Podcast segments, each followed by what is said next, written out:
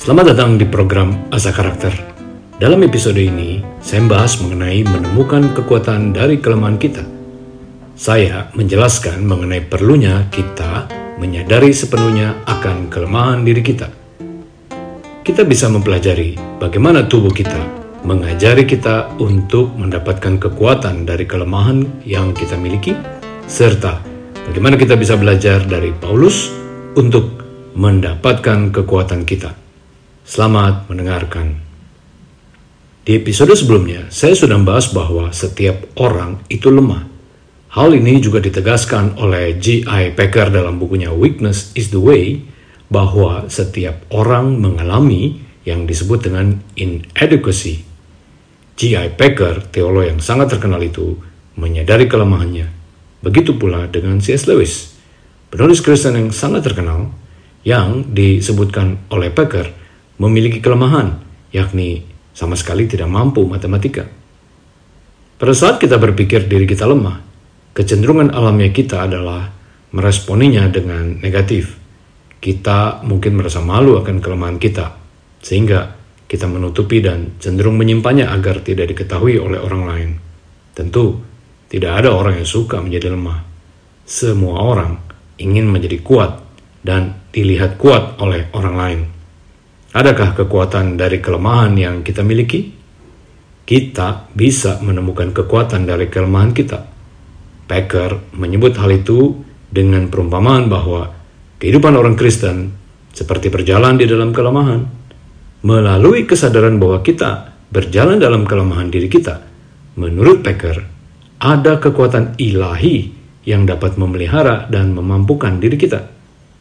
Untuk menekankan hal ini, saya membahas apa yang disampaikan oleh Francis Collins, seorang pakar di bidang DNA manusia, mengenai mendapatkan kekuatan dari kelemahan tubuh kita.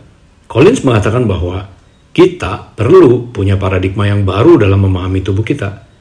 Di satu sisi, kita perlu sadar bahwa tubuh kita punya lusinan DNA yang berkontribusi terhadap permasalahan fisik diri kita, khususnya di masa depan.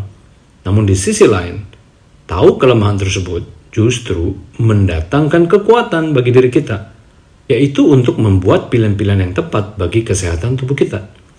Collins menegaskan bahwa penyakit yang menyerang tubuh kita tidak terjadi secara acak, namun bukanlah tak terhindarkan. Diri kitalah yang bertanggung jawab bagi kesehatan tubuh kita. Kuncinya adalah dengan mengenali kelemahan-kelemahan kita Salah satu cara mengenali kelemahan-kelemahan di tubuh kita adalah dengan mengenali sejarah kesehatan dari keluarga kita. Saya sendiri coba menerapkannya dan menemukan bahwa beberapa permasalahan fisik yang saya alami sepertinya bersumber dari permasalahan fisik yang telah dialami oleh generasi sebelum saya. Masalahnya adalah bagaimana respon diri Anda ketika mengetahui kelemahan diri Anda? Dalam surat 2 Korintus 12 ayat 10, Paulus mengatakan bahwa Dirinya senang di dalam kelemahan. Agak absurd kedengarannya bukan? Paulus mengatakan suatu pernyataan yang luar biasa yakni ia senang apabila dirinya lemah. Hal itu justru menunjukkan bahwa dirinya sungguh-sungguh kuat. Satu pernyataan yang sepertinya bertentangan satu sama lain, namun sebenarnya tidak. Pernyataan tersebut perlu dipahami sebagai pernyataan yang bersifat paradoks, yang artinya adalah pernyataan yang seolah-olah bertentangan atau berlawanan dengan pendapat umum atau kebenaran, tapi kenyataannya mengandung kebenaran. Kebenaran apakah yang terkandung di dalam pernyataan Paulus bahwa saat ia lemah, ia justru sungguh-sungguh kuat? J. Packer menulis dalam bukunya Weakness bahwa Paulus sendiri mengalami dirinya dipersepsikan lemah oleh orang-orang di Korintus. Dan bahkan Paulus menyatakan bahwa Kristus telah menetapkan kelemahan berupa duri dalam dagingnya.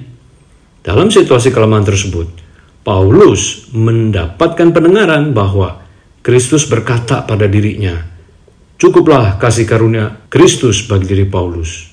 Dalam hal ini, kita bisa mencontoh Paulus. Kehidupan Paulus menurut Packer adalah kehidupan yang berkualitas, yakni kehidupan yang menyadari sepenuhnya akan kelemahan dan kesadaran akan rasa sakit. Jadi, kelemahan bukan untuk disimpan dalam-dalam dan dihindari, melainkan justru disadari saja. Oh ya, saya lemah ya. Apa pun kelemahan yang Anda miliki, baik itu fisik, intelektual, emosi, sosial, dan bahkan secara rohani, ya sadari saja bahwa kita lemah.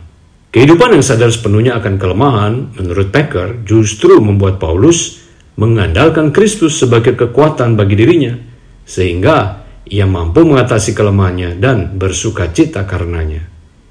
Diri Paulus lemah, Tuhanlah yang kuat. Dan Tuhan yang kuat memberikan kekuatan bagi diri Paulus untuk mengatasi kelemahannya. Packer menegaskan bahwa Tuhan Yesus adalah pusat kehidupan yang mengendalikan hidup Paulus dalam berbagai hal.